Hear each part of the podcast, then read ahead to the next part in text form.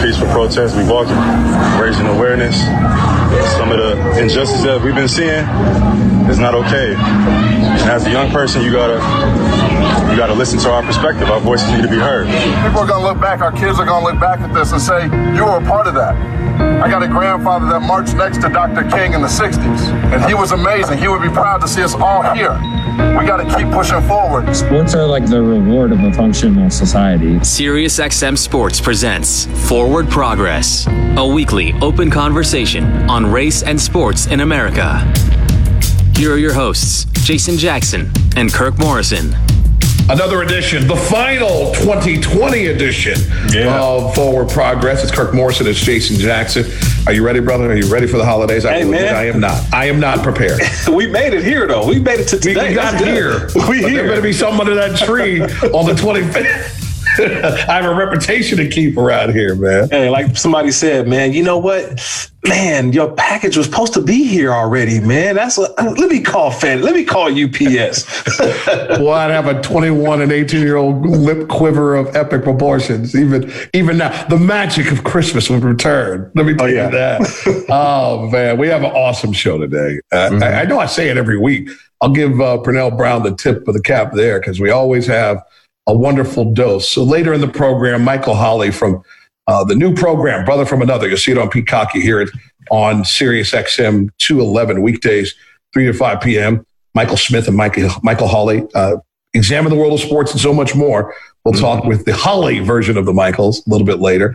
Uh, after this segment, CC Sabathia joins us. He's got a, Yeah. a fantastic documentary coming up right before Christmas. We'll tell you all about it. But first, uh, as the NBA is in full flow with the preseason, getting ready for a debut the same night that uh, uh, CC jumps out there on HBO on the 22nd opening night.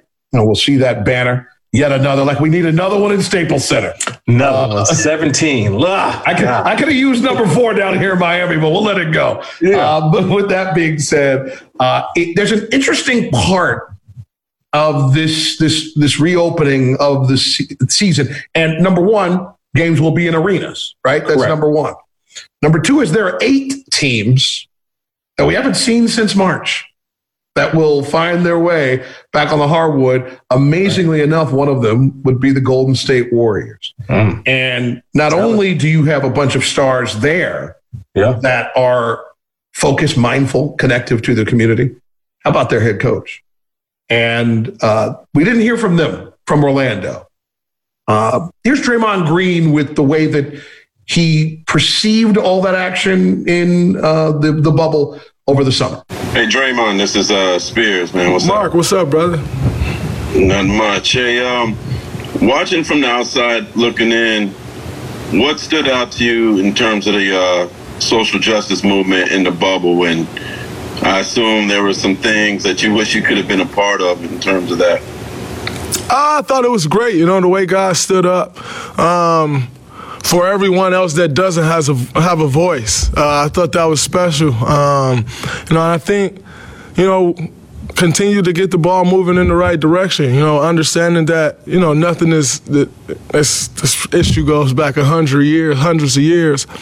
Uh, nothing's going to change overnight. But if we can continue to push that message and uh, continue to try to do all that we can to create change is, is powerful. And I, th- you know, I thought the guys in the bubble did a great job of that. I was a little worried when everybody was walking off talking about leaving the bubble, uh, but was able to, you know, squ- get that squared away and and um, you know, really continue to use that platform to speak, like I said, for those that don't have a voice. Kirk, with that, it's great to have seen those things from afar. It's another thing to be a part of it. And Right. I wonder if the Warriors are a part of this kind of eight group collective to try to catch up with the message and have their own say. Yeah, I think that's what the bubble was missing. It, it was missing a guy like Draymond. It was missing Steph Curry, Klay Thompson. Uh, these guys are more some of the outspoken members, I think, of the NBA as well, because they've got that built-in cachet. They ain't going nowhere. Trust me, Mark, Mark uh, Lacob, all of that, they ain't going nowhere. They are part of that Warriors franchise to where they can speak out and their community, their organization. But most importantly, you mentioned it before that clip from Draymond, their head coach.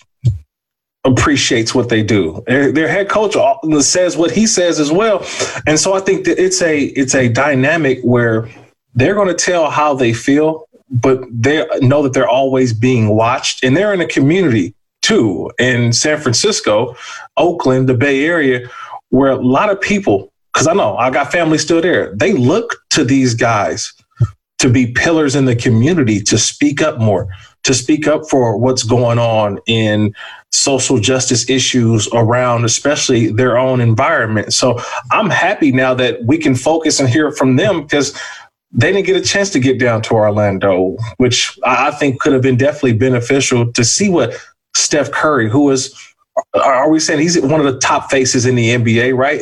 I don't want to rank everybody, but obviously LeBron is one. When he says something, we all stop.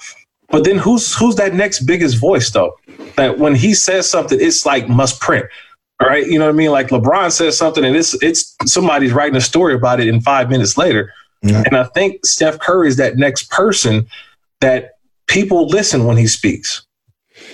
It is going to be wonderful to have these games back in their municipalities. It's also going to be a super challenge.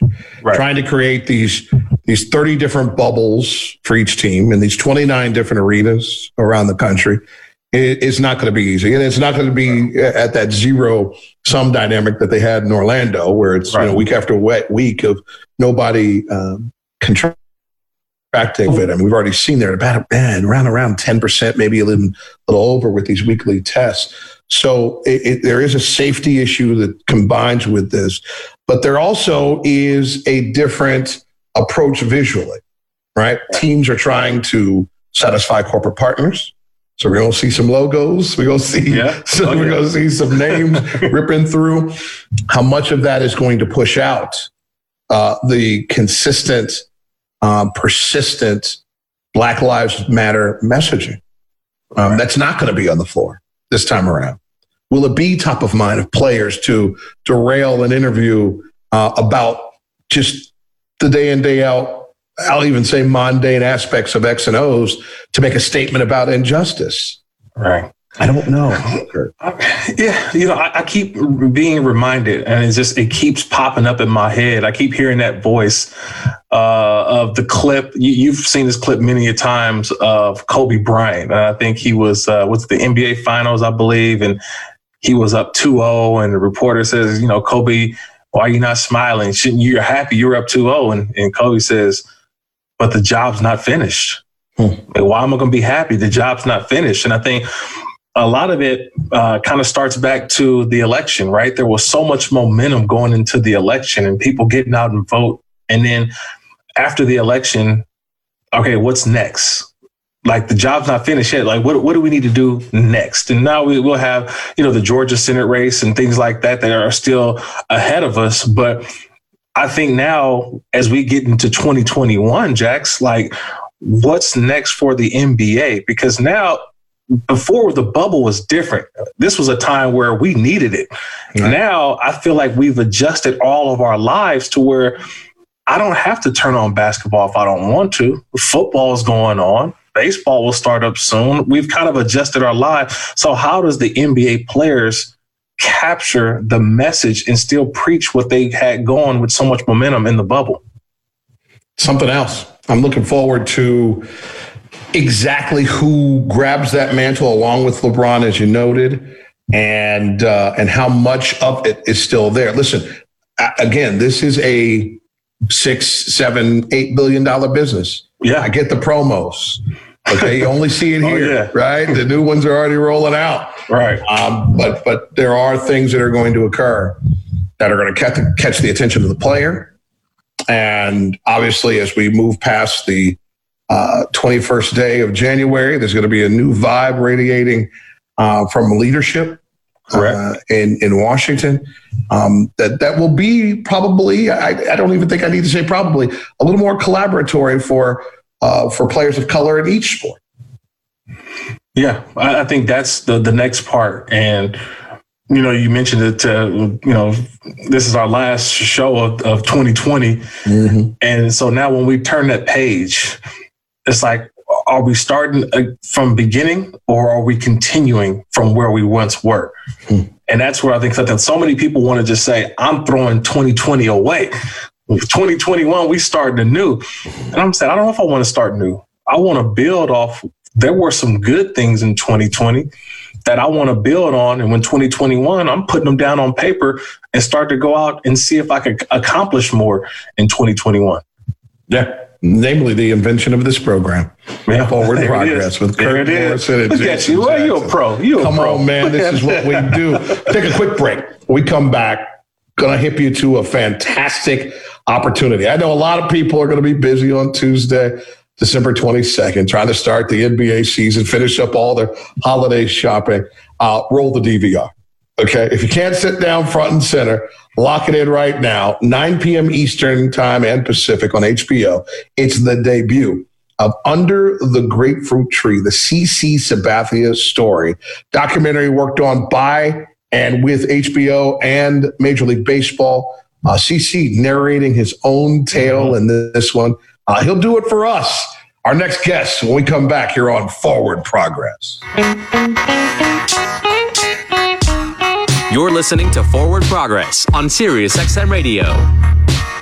The program continues Forward Progress. Morrison and Jackson, it is a great pleasure to welcome to this program CC Sabathia. Has a great project coming just in time for Christmas on Tuesday, December 22nd, 9 Eastern Time and Pacific on HBO make sure you sit down for what will be our holiday classic under the grapefruit tree, the CC Sabathia story. CC, welcome to Forward Progress here on Sirius XM. No problem. Thanks for having me, guys. Man, the pleasure is ours, as we told you before we even started. Man, I just got a little taste. Our man Pernell just gave us the trailer. We haven't even seen the. I got to sit down with the general public on the 22nd and enjoy this this wonderful story. And I have so many questions. I know Kirk does too. Uh, but let's start for our listeners that don't quite understand the title. If they don't know your story, what does Under the Grapefruit Tree mean to you for them? Yeah, I mean, so that's where it started for me. Um, you know, I grew up in Vallejo, California, um, Northern California. I grew up in, in, the area of the city called the Crest, um, which is the hood, it's the inner city. But my, my grandparents came from Mississippi, and you know, we had a full functioning, basically farm in our backyard where we had our own produce. We had chickens in the backyard. We had roosters. We had everything, all kind of trees. And we had this huge grapefruit tree um, that my grandmother, you know, was like her pride and joy. And um, so it was right next, it was in our backyard, right next to um, like the chicken coop, basically. And I would grab, I would grab grapefruits off the tree and set up a folding chair um, in our backyard. And that would be my strike zone. So I would I was always like as a youngster, even five, six, seven, eight years old, like grabbing them off the tree, and I would I would set it up, and I would be Dave Stewart out there on the mound, and like you know pitching to the pitching to the folding chair. So you know everything about this doc is super authentic, even down to the name, because that's literally how I started throwing. You know, throwing was grapefruits. You know, CC, when did you uh, first start thinking about doing this doc? Because you played a long career, and then you get into the later part of your years, and you feel like, man, you know, I got to start documenting this stuff. I think when you're in it, when you're younger, it's like I can do this forever, and then all of a sudden, it's like, wait, wait, wait. What's, what's been going on? I need to document this, keep it for my kids, but I want people to know my story. So when did the idea first come across for you? You know what? It um it actually it actually came uh, from in the end of 2018, I had a, a put in my heart. Um, and I was coming up on 3,000 strikeouts into the 2019 season, 250 wins. And I was, me and my wife, me and Amber were laying in the, I was laying in the hospital room and I was like, man, I think if I can get back to pitching, I think we should document, you know, on my 3,000 strikeouts, my 250 wins, just for the kids to have. Like I didn't want to, I didn't start set it off to be a documentary. I just started it off like just for my kids to be able to document this last year and our journey of what we've been through. You know what I mean? And as we got halfway through it, we started thinking like it'll be best to tell the whole story. And you know everything I went through with the addiction and you know losing my father and so many different people that I lost you know along the way.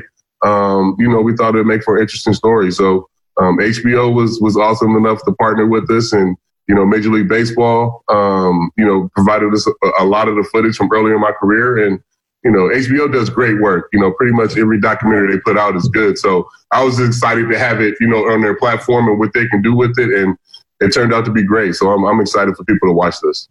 CC Sabathia with us here on Forward Progress. Uh, as you noted, HBO in association with Major League Baseball helping you tell this story. And when I mean you, it's you. You are narrating this thing. You didn't call for Morgan Freeman or Denzel or Kurt to come voice it over for you. Uh, how important was it for you to be at the centerpiece of this storytelling? It was important for me to be at the centerpiece just because of the story itself. The story is basically of me, and, you know, about me and my dad and how much I miss him. And the story is is for my kids. You know, um, you know, if ever one day I'm not here and they want to hear my voice or you know, let's you know, watch my story or watch themselves when they were younger, it's there for them. So you know, I, I, I wanted it to be personal in that way because it, it's such a personal story to me, if that makes sense. Yeah. You know, one of the things, CC, I've always admired about you is that you've been a, a, a an African American, a, a black face in baseball for so many years, though, right? And growing up, I mean, you could see kids loved playing baseball, but you stuck with it. Like, obviously, I went a different path. I went the football path. Yeah. But just this thing about go, going back and being that young and having so much success, if, if there were some things possibly you would change or kind of reinvent, what would you think about doing when you were so young and having so much stardom at that young age and being African American? You know what? I would just tell myself to be patient. Um, you know, just I just wanted everything so fast. I was just moving so fast in my twenties. You know what I mean? Right. Um, so I would just tell myself to be patient and and just kind of let these things come. Um, you know, growing up in the inner city, we we don't we come from really basically nothing. So when you when you get a little bit of something, you just want to start moving around and doing different things, helping everybody out. I just wish I would have like slowed down and been a little more selective. Started my foundation a little earlier, um, you know, and have been able to make a bigger impact in Vallejo earlier than I did, you know, later in my career. Under the Grapefruit Tree, the CC Sabathia story debuts on Tuesday, December 22nd, 9 p.m. on HBO. Uh, CC, what was the hardest, if anything, decision to make about how much of you you were going to expose in telling this story? No, there wasn't. There wasn't any uh, any reservation at all of, of you know thinking about you know what I wanted to say or what I wanted to tell. Uh, I wanted to be an open book, and and I and I went into rehab so publicly to yeah. try to help people. You know, I mean, it, it was to help me, but you know, hopefully, if somebody's going through the same thing I'm going through, um, you know, they can face their addiction. I think that's the toughest thing about, you know, being an alcoholic or being an addict is actually facing it and and and admitting that you need help. Um, everything after I admitted that I need help has been great. The past five years of my life have been awesome. Lead, everything leading up to that point was the struggle. Um, so if, if somebody could watch my story and just be like, you know, have the courage to to look at their loved one and say, I need help, or maybe I need to go you know, take a break and go to rehab or, you know, go to inpatient therapy or outpatient therapy, however me, however you feel you may need to get help. Hopefully this, this story will inspire you to do that. You know, CC, what kind of led you to to go on and say, you know what, I, I need to stop what I'm doing? Because it, it's not like it happened in the off season. This happened mm-hmm. right in the middle of a season where you just said, you know what, the best thing for me as a person is stopping what I'm doing rather than maybe a lot of people who are counting on you say, Hey, we need you, CC. We want to, we want to win a championship. So how do you just compartmentalize and say, you know what? I'm doing this for the rest of my life. Man, you know what, Kirk? I was just exhausted, bro. Like that 2015 was such a tough year um, off the field for me. Um, you know, you'll see the doc. I was, I got caught on the balcony smoking weed in Atlanta. You know, I was into a fight, big fight in, in Toronto, um, off the field um, drunk one night and I was just exhausted. Like I was tired of making excuses for my teammates. I was tired of looking at my wife in the face. My kids were getting older. My son was 12 years old at this point. So he can look on the internet and people texting him different things. So I knew that I needed to get help. I just didn't know if I had the balls to like to to muster up the courage to to go away or, or to say I needed it. But um, you know, after that weekend in Baltimore for drinking for three days straight and not being able to to get up and do my job, it just led me to go in there and, and, and say I needed help. And I was just exhausted, you know, and, and just had enough. And, and, uh, you know, it was the best decision I ever made, to be honest. He's a six-time All-Star, World Series champ, Cy Young Award winner. Uh, I believe 3,093 strikeouts. Yeah. you know, right? 251 wins. Uh, it's it's not quite the time for you to amp up that energy, but we all have dreams and aspirations. As you look at that resume, as you assess it against people that are immortally placed in Cooperstown, um, this this looks like somebody's going to be standing in that field giving a speech not too soon, not too long from now. I hope so, uh, especially being being a black man, you know, and, and, and being a pitcher. Um, you know, that's important for me. Uh, I got a chance to meet Mudcat Grant when I was 17 years old. And, you know, the first thing he said to me was like, young man, you got a good fastball, but I need you to be a black ace. And I had no idea what he was talking about. I mean, I thought he just meant being the ace of the team. And, you know, come to find out, there's only been 15 uh, black pitchers in the history of the game that win 20 games in the season. And, you know, I got a chance to be on that list. So, hmm. um, for, you know, it's a lot of pride in, in being an African American pitcher, being a black pitcher, and, and, going out there and taking the ball. It's a, it's a great line. It's a great history, and to be able to have 250 wins and 3,000 strikeouts, and to be the third African American on that list uh, is awesome. Being the third African, being the third left-handed pitcher to have 3,000 strikeouts is crazy to me too. Like it's just weird. Me being from Vallejo and and you know everything I've been through to to have these numbers in, in the game of baseball is crazy. You know, CC, what is something that possibly uh, maybe people out there don't know uh, about the Negro Leagues and how much you've done your research and how much uh, your Centennial collection, by the way, I need to go grab a couple of oh, yeah. items from there. I need to go check that out for sure. But um, like in your research and, being a historian of the game, what, what is it about the Negro Leagues that you want people to, to realize what baseball once was to where it is now?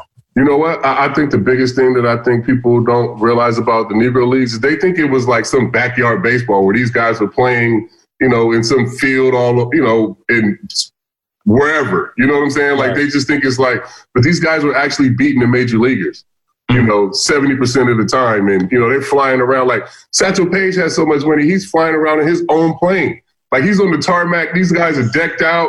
They got their yeah. suits on, and the plane says Satchel Paige's All Stars. You know what I'm saying? Like right. he had his own limos. Like these guys were big time stars, and and probably the better baseball players. You know, like mm-hmm. everybody thinks that that you know MLB did us a favor by integrating the game. No, they had to integrate the game because we was kicking their ass basically. So they had to bring us over. You know what I'm saying? And if you look at the yeah. numbers mm-hmm. from when Jackie integrated, you know, from 1947 for the next 11, 11 years, nine out of 11 um, uh, MVPs in the National League were from the Negro Leagues. So it's not like, you know, these guys, it was some of the talent that these guys, it was all of these guys could have played in the big leagues. Every last one of them, everybody on every team in the Negro Leagues could have played in, in, the MLB. And that's what I want people to recognize. And I feel like MLB just did that today by recognizing the, uh, the Negro Leagues and, you know, actually putting our stats uh, uh, in, in the Hall of Fame. CC Sabathia with us here on Sirius XM. CC, let's draw that direct line to right now. Um, basketball's paid for all my bills, but I love baseball. uh, and and and Kirk knows we know too much about the long term effect of his sport. Uh, mm-hmm. So, what needs to be done to capitalize on this unique time to have the greatest athletes, oftentimes African American, gravitate to baseball? You know what? I thought that it was a problem with kids not playing the game, black kids not playing the game, but they're playing. They're just not getting opportunities. I think, you know, we need to start, you know, we need to hire scouts to some of these scouts to go out and start finding some better talent. But I think the biggest thing is that everything is based off numbers now in baseball, whether it's TrackMan or Rapsodo or your exit velocity and all of that stuff. So me as a kid growing up in Vallejo, I wouldn't have had a radar thing to be able to put my exit velo behind every swing that I take or, you right. know, my spin rate on my breaking ball. So I wouldn't have been, I wouldn't have got drafted.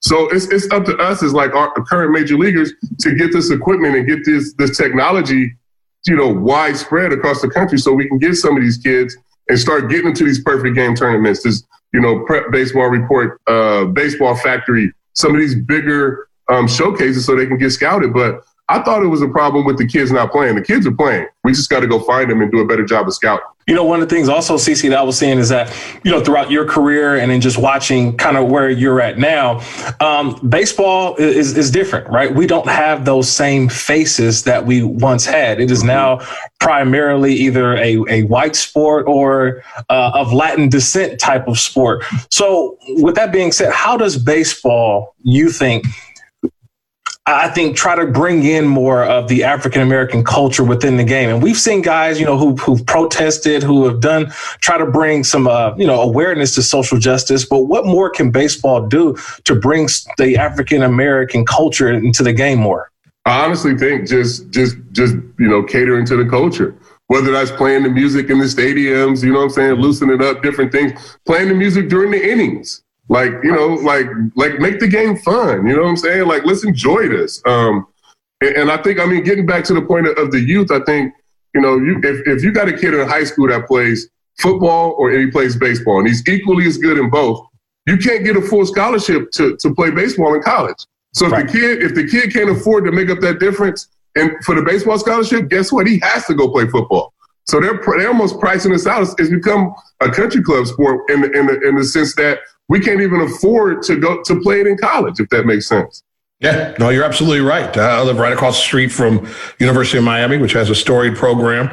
The only person gets all that money is that Friday night pitcher now. Yeah, everybody, everybody, everybody else, else, everybody else is on twenty percent scholarship. Come on, man. There's only twelve, only twelve with thirty dudes hanging around, man. yeah, even more complicated with, with COVID now because some of these uh, classes are staying an extra year. Yeah, and so it's it's unique for the young player that's coming out of high school now. I think the JC is going to be a big uh, uh, can be a big component for us as, as the black you know community getting kids back into playing. Tim Anderson came through a JC. You know what I'm mm-hmm. saying? So you get more tra- chances to get drafted if you go to a to, to a JC. I know kids want to go to a four year, but if, if you're a high school player and you can't get to a four year because of everything that's going on, you go to a JC and you get you, you got a chance to get drafted after that season. The next season you got a chance to get drafted, and then if you don't, then you can go to a four year. You know what I'm saying? So that's actually great advice. Great advice, CC. What was it? Uh, actually, let me ask the question this way: What was the anguish that existed in your high school head football and head basketball coach uh, when, when, they when they couldn't fully get you, when they couldn't just have all of your attention. you know what? I think I think me as a youngster, everybody knew my path was going to be baseball. Um, I played those other sports for fun and because I was good at them. And and but I think everybody like kind of knew. Like by my senior year, like I, I, would I would catch passes and then like slide and, and stuff. You know what I'm saying? Like I wasn't I wasn't taking no hits. Nobody was getting at my knee. Nobody was gonna hit my elbow. Like, my senior my senior high school football was I was in bubble wrap basically. Phenomenal. See, uh, for for our listeners out there and the people who will be kind of watching clips of this, um, you have a Oakland Raiders, or I would say Las Vegas Raiders, or just say Raiders helmet behind. That's LA. That's LA Raiders, right? Okay, there. so you going LA Raiders? Okay, that's LA. Yeah. Um, that being said, um, I, have been seeing the post career workouts that you're doing. So I know you done playing baseball, nah. but are you possibly taking up maybe, I, I don't know, you going to go tight end, deep? what are you doing right now, CC? Because you look like if I put some pads on you, you're walking around looking like Jadeveon Clowney right now. You, you yoked up, man. I'm, I'm watching. Nah, I'm like an offensive lineman. You know how the offensive linemen lose all the weight and they get lean at, when, they, yeah. when they retire? That's me right now. You know what I'm saying? If the Raiders had like a fantasy camp or something, something though where you can put, uh, put pads on and go play, I would definitely do that for sure. But how, how has that been though in your post career too though? Because obviously you were a bigger pitcher, and mm-hmm. you know I know you would cut diets and do things during the season. But now in your post career, uh, it seems to me that you've taken more into weightlifting now that you don't have to worry about pitching, you know, for uh, for half the season or yeah. half the year, I should say. Yeah, and you know, uh, the very last pitch I threw in my career, I, I, basically ripped up my whole shoulder. So I tore my capsule, my labrum, bicep, everything mm-hmm. tore. So uh, that after that, I knew I, I, wanted to like build up some muscle. Um, you know, the, the one time that I lost a bunch of weight, I think I lost like 45 pounds one year.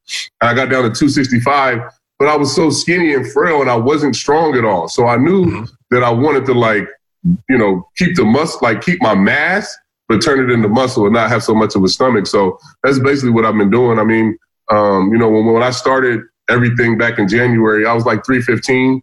Um, right now, I'm like 285. I want to get down to like 275, but you know, there's there's no rush. You know what I'm saying? Like right. I ain't got nothing to get. I ain't got no spring training. Like I'm just hanging out. I'm enjoying it. So yeah. I'm really enjoying like you know lifting like I'm going to the beach every day. I'm getting ready for the for the Vegas pool parties. Okay. yeah. Uh-huh. no doubt. See, I keep it a little bit easier, CC. I just got to fit in the suits. It is. I don't even know what that weight is. Yeah, yeah. You don't know about Whatever that. the See, suit don't know about Whatever the that. suit is. You don't know about Nah. that yet, Jason. I'm- Like, I'm when, the doing suits start getting, when the suits start getting too tight, like, oh, I got to hit the gym.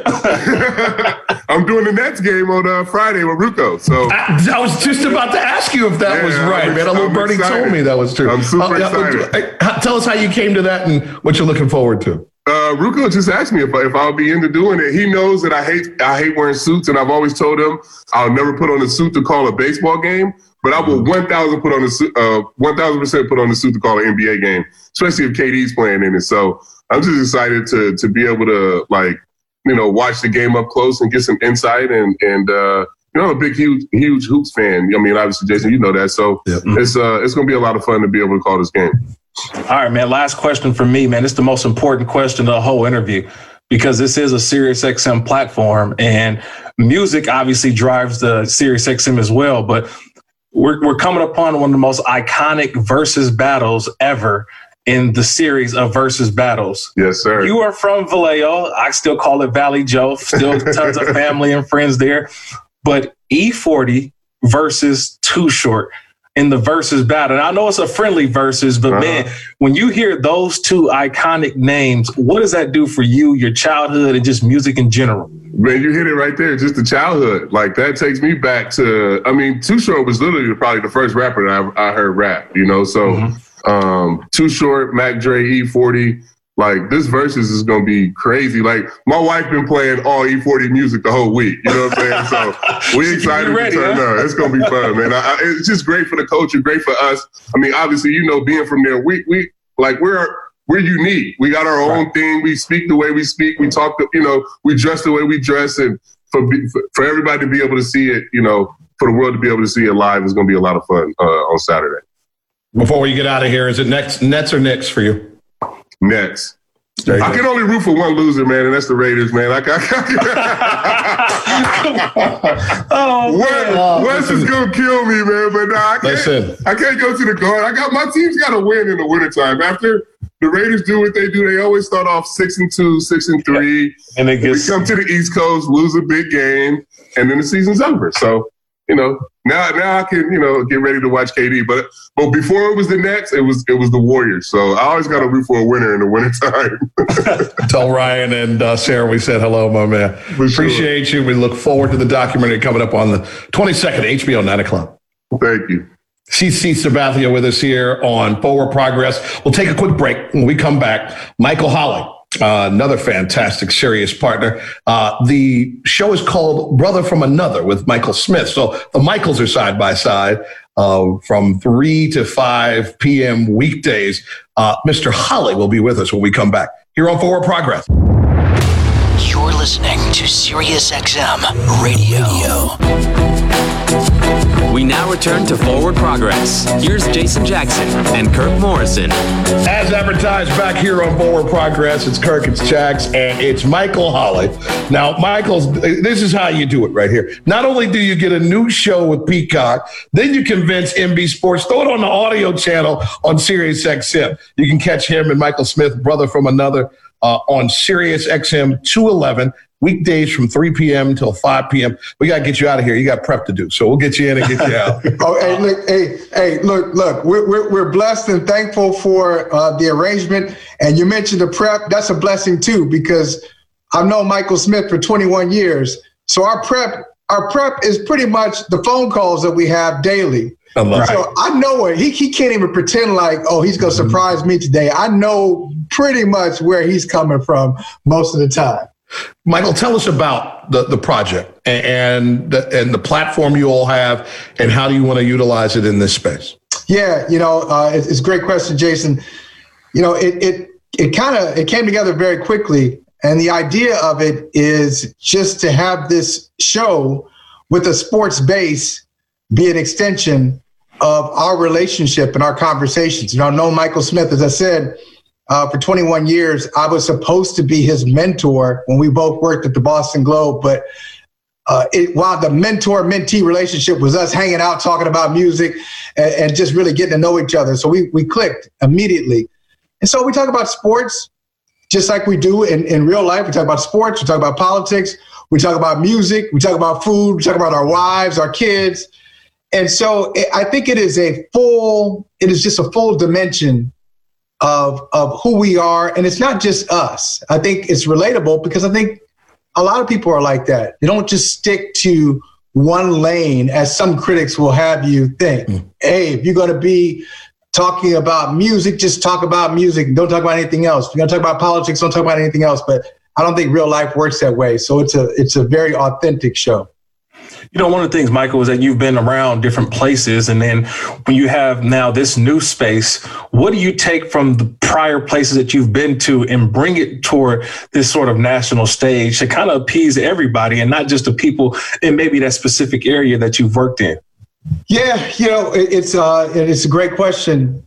Uh, fortunately, I've, I've, covered a lot of uh, I've covered a lot of events over yeah. the years, and I, I, think the opportunity just to meet different people and to talk with different people and see that even if it's somebody who has been boxed in as one type of person, whether that's politically, uh, they're a progressive, they're a conservative, uh, they're from the East Coast, they're from the West Coast, they're from another country.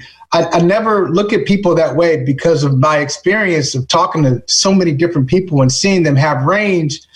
I think that informs our conversations constantly. We will never just get stuck and and portray somebody in, in, one way. And I think that helps. I think that helps our conversations because not only do, do we surprise the audience with the way that we look at things, sometimes we surprise each other. Yeah. Uh, I'll think Michael will have a certain view and he won't. And he'll say, Oh, I know where you're going with this. And no, I'll give him a curveball. right. Michael Holley with us here on Forward Progress. It's Kirk Morrison, Jason Jackson. You can hear Michael with Michael Smith, brother from another on NBC Sports Audio on Sirius XM 211, 3 to 5 p.m. Eastern Time, uh, weekdays. Uh, as you guys put this all together uh, on, on a daily basis, uh, what do you find tugs at you the most? What, what is it always the kind of the sports base that pulls you? Or, or, or because of the time we're in, there's so many other things that pop up and percolate. Yeah, I, I would say sports lately, but right before the election, hmm. uh, we just found ourselves going in to talk about the, the time that we were in, and and we didn't back down from it and, and, and I know that a, a lot of people were. We knew we knew that once you start talking about politics, even if you are trying to tiptoe in there, once you get into that subject, you're going to you're going to alienate some people. But once again, that's just from my journalistic training. I, I say this to Michael on the air sometimes. Say my journalism gets in the way sometimes uh, because I'm always I'm always giving someone the benefit of the doubt. I'm always saying, well, wait a minute, there's got to be another side to this story. Uh, even somebody as polarizing uh, as our 45th president, Donald Trump. There, I, I always say, this can't be it. I hear a lot of people say, no, no, that's what it is, bro. That's what it is. and, and I say, no, because everybody has dimensions to them. So yeah, we talked about we talked about politics a lot. Um, since the election, we've talked about sports. Uh, we we talk about our families uh, quite a bit too because the fall fall in the Holley household is crazy, man. Uh, we got uh, my wife's birthday is on Halloween. Then uh-huh. my oldest, his birthday is on November first, and then then we got then we got December. Uh, you know, two weeks before Christmas. So like the, the birthdays and, and the family time is off the charts this time of year. So we talk about a little bit of everything. I struggle oftentimes with fully understanding what we're here for, Michael, because I take very seriously the diversion that we are for the great multitude of people who show up uh, to right. hear what we usually do in these sports forums, uh, particularly the live game dynamics. Uh, Kirk and I uh, have a, a, real big responsibility that people sometimes don't even consider that angle of they're banging their head against the wall nine to five, right? Right. Uh, if that's their life the the one thing they want is that space coming up at seven or seven thirty. Yeah, uh, and, and particularly for the heavy load that we present with the NBA and Major League Baseball, even more so. But as I get older, I'm like, if you show up, you knew what you were coming for. you knew you were a catch, and that's what was so refreshing uh, covering what happened uh, in the bubble. and what I think will probably continue, particularly in the NBA, with this messaging about what's right, what's correct, what's fatiguing for Black Ooh. people at this point. Um, your, your thoughts on on what we're about to see with this new NBA season? Oh, Jason, that that that's so good. What you just said. You know, I heard um, I heard Doc Rivers say something uh, last week that just really it just stuck with me. Uh, he said he being in the bubble was was transformative for him because.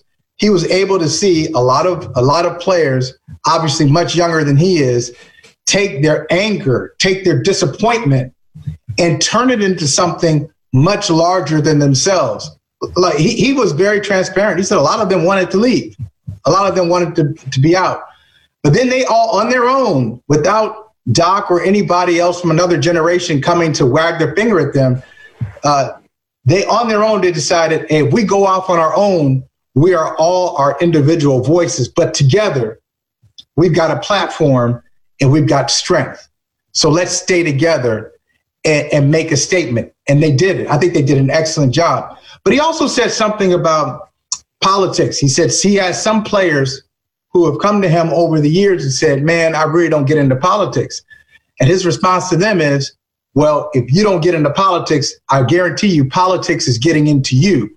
Whether you like it or not, there are decisions being made about you. And you can either engage and try to change the course of those or just stand back and let decisions be made without you having any type of agency. So I would advise you, it's what he tells his players, I would advise you to get involved because this is what everyday people in America do. And so I, I, think that's I think that's a powerful statement, fellas. I think that's really powerful, and I think it's true, especially when you hear those who say, "Well, I, I don't really want to bring this into the conversation." There are many things being brought into conversations that we just take for granted because they're not necessarily controversial mm-hmm. but they're outside of the sports realm. I'll give you an example. NFL, and it's a positive thing. The NFL has the Walter Payton Man of the Year. Correct. So you'll be watching an NFL game, and they will focus on a player from each team, and they will say what that player is doing in the community, and has nothing to do with sports. Now, no one says stick to sports because mm-hmm. that's a evergreen message. And, you know, it's kind of like it's, it's neutral. It's neutral. Like doing well in the community, great. When you start to get more specific and people find themselves disagreeing with what you're saying, that's when you get the that's when you get the pushback of hey, stay in your lane. You know, Michael, one of the things I was um, c- kind of interested in hearing from you is that in this now virtual space that we're in now, where we don't have or we get a chance to get those relationships or those tidbits or what's going on or what's a player truly thinking, right? I watch a Zoom after an NBA game and it's, you know, right now it's blah, blah, blah, or the NFL, same thing. I'm not getting those same stories or guys who may want to talk. How do we bring that out, especially moving into 2021 where feels like this space isn't going anywhere. It's challenging, Kirk. That's a it's it's uh, it's a real issue, and it's something that uh, every journalist uh, has to fight through, especially in this realm because we're so used to um, in sports. There's a group hit. There's the press conference in front of everybody. Then you pull somebody off to the side, the side and have right. a conversation with them, and you get a little I mean that, that, Jason, that's how you made your career. Come on, come on, man. now I can't do it. but it's it's hard. It's hard to do that now. Uh, I think we have to wait it out. The one thing we just got to wait.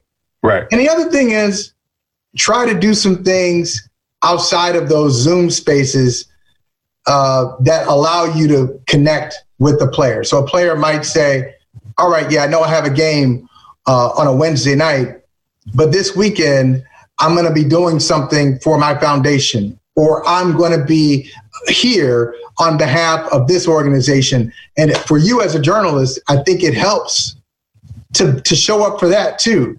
Not only not only does it prove that that you're willing to, that you've got a work ethic and you're willing to go where the story is, but it, it also tells the athlete that you see them as a human and not just as a commodity.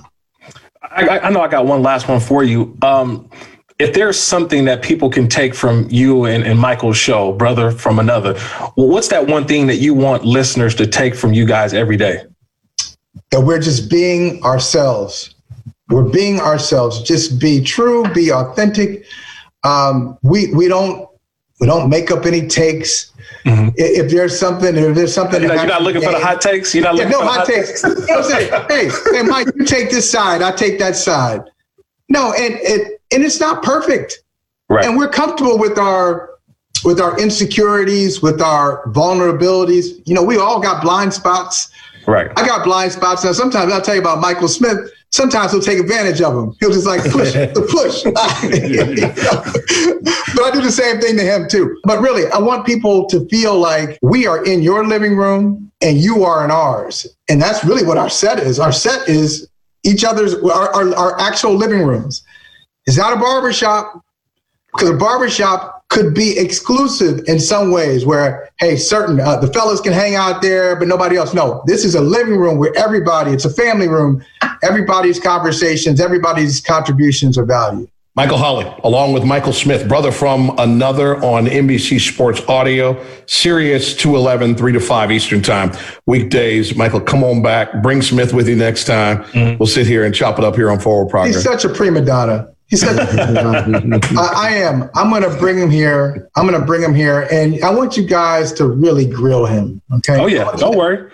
I want you to ask some unfair questions. Uh, I just want you to push him. We might fight 100 years of skin color issues in the community. oh, listen, that's funny. Like last thing, like last thing, we have uh, Vinny Goodwill from Yahoo who comes on every now and then. And Vinny, without fail, Vinny, who's my complexion, mm-hmm. will come on and say to Mike, you know, Mike Smith, that is some light skin logic. Come on, what, what are you doing? like, oh, bruh. Bruh. We've got to solve this. We can't keep talking about this out loud. We, we got to overcome this. We ain't going to do it. We'll bring, we'll, that'll be a summit. when we have you back. It. Hey, man, listen, happy holidays. Tell us, Vinny, we said hello. Uh, well, happy holidays to you, brothers, and your families, too. Appreciate you. Thank you so much. It, Thanks to Michael Holley. oh, so much fun. That was fun. Uh, thank you, partner. As well as CC Sabathia. Our producer is uh, Pernell Brown. Kirk, happy holidays to you. I know we're wrapping up for the year, so uh, as we quarterly say to one another this time of year, see you next year.